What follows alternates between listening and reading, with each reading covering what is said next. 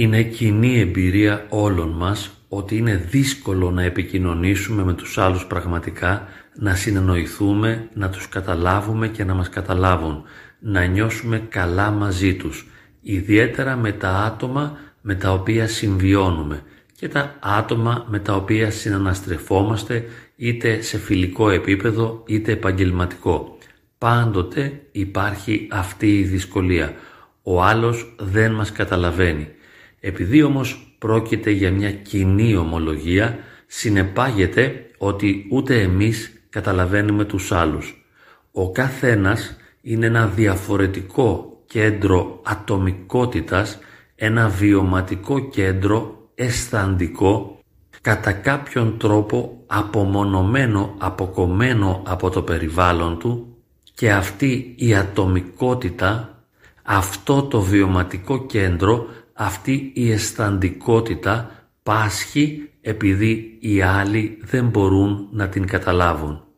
Στην πραγματικότητα δεν πρόκειται για ένα πρόβλημα επικοινωνίας, αλλά για το ίδιο το γεγονός ότι είμαστε όλοι διαφορετικά βιωματικά κέντρα, διαφορετικές ατομικότητες και η δυσκολία έγκυται ακριβώς και η δυσκολία έγκυται ακριβώς σε αυτό το σημείο της διαφορετικότητας, ότι είμαστε διαφορετικοί βιωματικοί και αντιληπτικοί μηχανισμοί.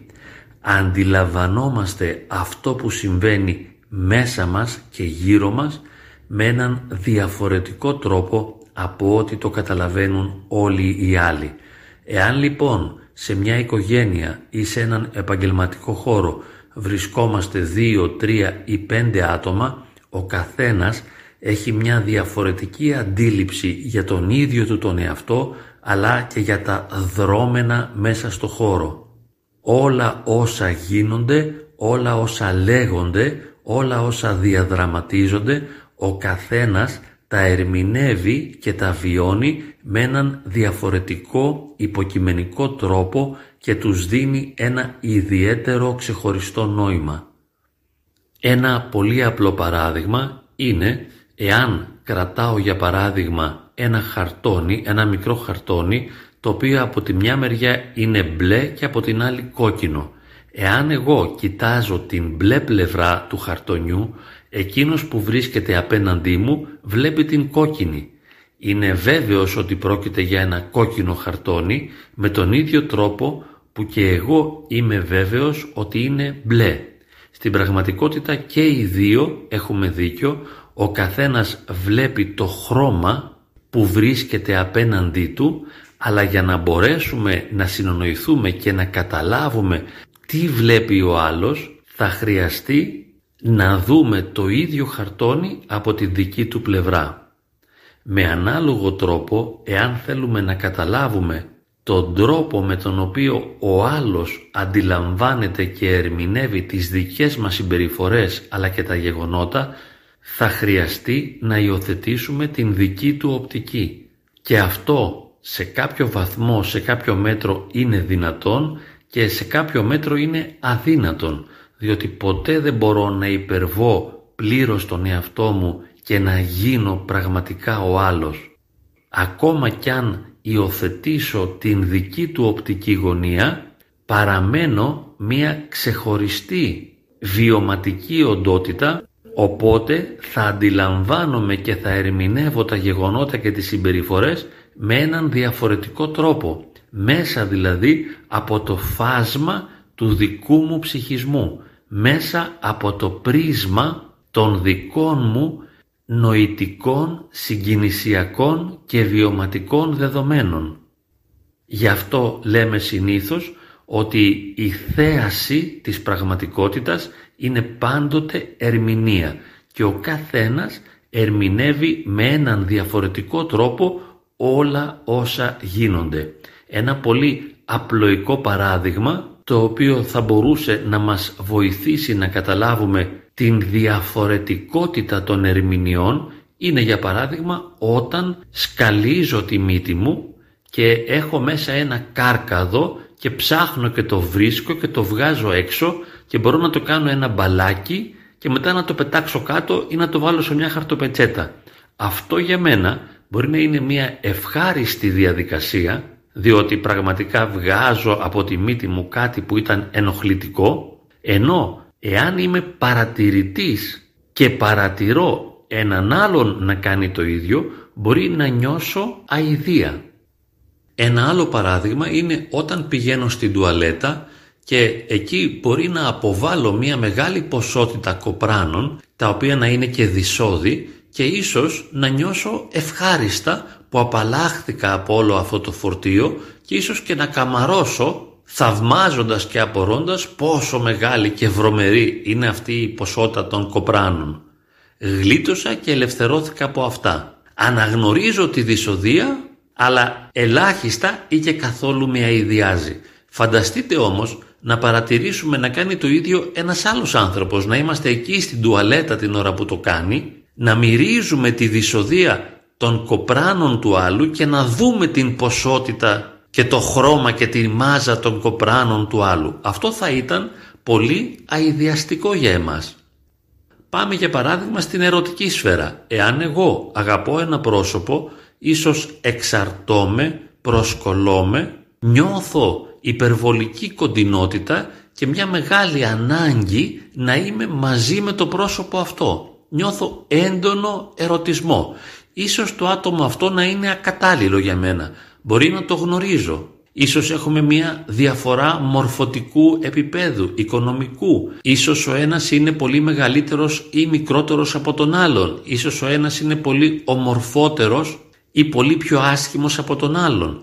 Αν εμείς τον αγαπάμε όμως, τότε υπερβαίνονται όλα τα εμπόδια και βιώνουμε αυτή την αγάπη και αυτόν τον ερωτισμό. Θα έρθουν όμως όλοι οι άλλοι να εστιάσουν σε αυτές τις διαφορές και να μας κατακρίνουν διότι εκείνοι ερμηνεύουν με ένα εντελώς διαφορετικό τρόπο τον δικό μας έρωτα. Δεν τον αναγνωρίζουν καν.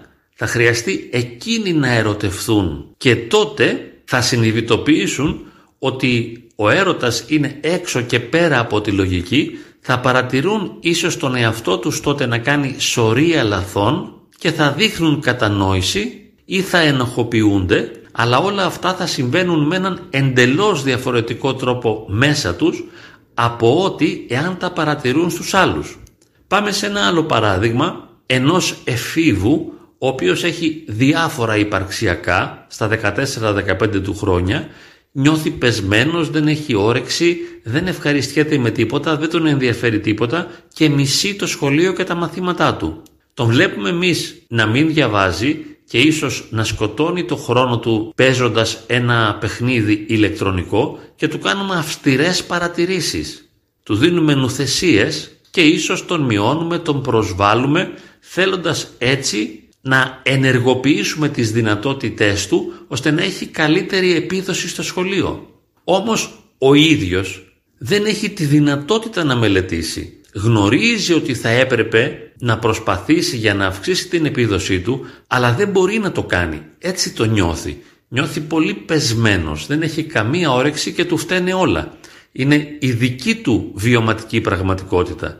Η δική μας ερμηνεία όμως της δικής του συμπεριφοράς είναι ότι αυτό το παιδί δεν κάνει τίποτα για να βοηθήσει τον εαυτό του, τα έχει φορτώσει τον κόκορα, ενώ εμείς ως γονείς τον εξυπηρετούμε, τον ταΐζουμε, τον ποτίζουμε, τον τίνουμε, πληρώνουμε το wifi που έχει το ενίκιο του σπιτιού, το ρεύμα και το νερό και οτιδήποτε άλλο και εκείνος τεμπελιάζει. Το τεμπελιάζει είναι μια δική μας ερμηνεία. Η δική του ερμηνεία είναι ότι δεν έχει όρεξη, δεν ενδιαφέρεται και δεν μπορεί.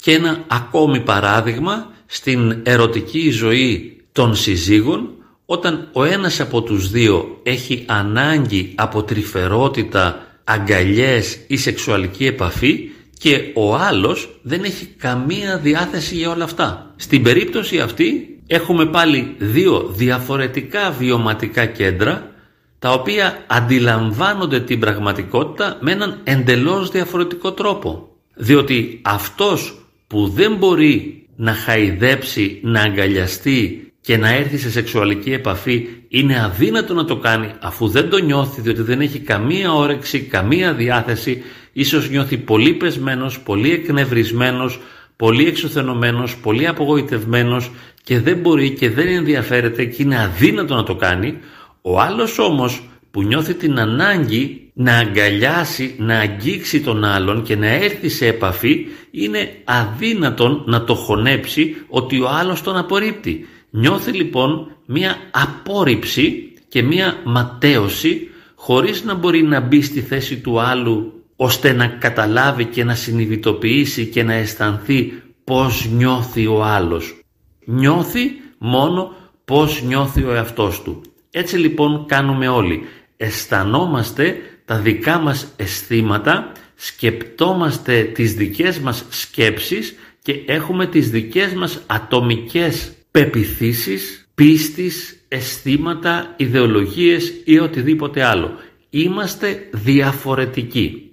Εάν λοιπόν θέλουμε πραγματικά να επικοινωνήσουμε ένας με τον άλλον, να έρθουμε ουσιαστικά κοντά ο ένας στον άλλον, θα χρειαστεί να υπερβούμε τη δική μας ατομική εγωκεντρικότητα ώστε να μπούμε στη θέση του άλλου, να προσλάβουμε τον άλλον, να γίνουμε ο άλλος.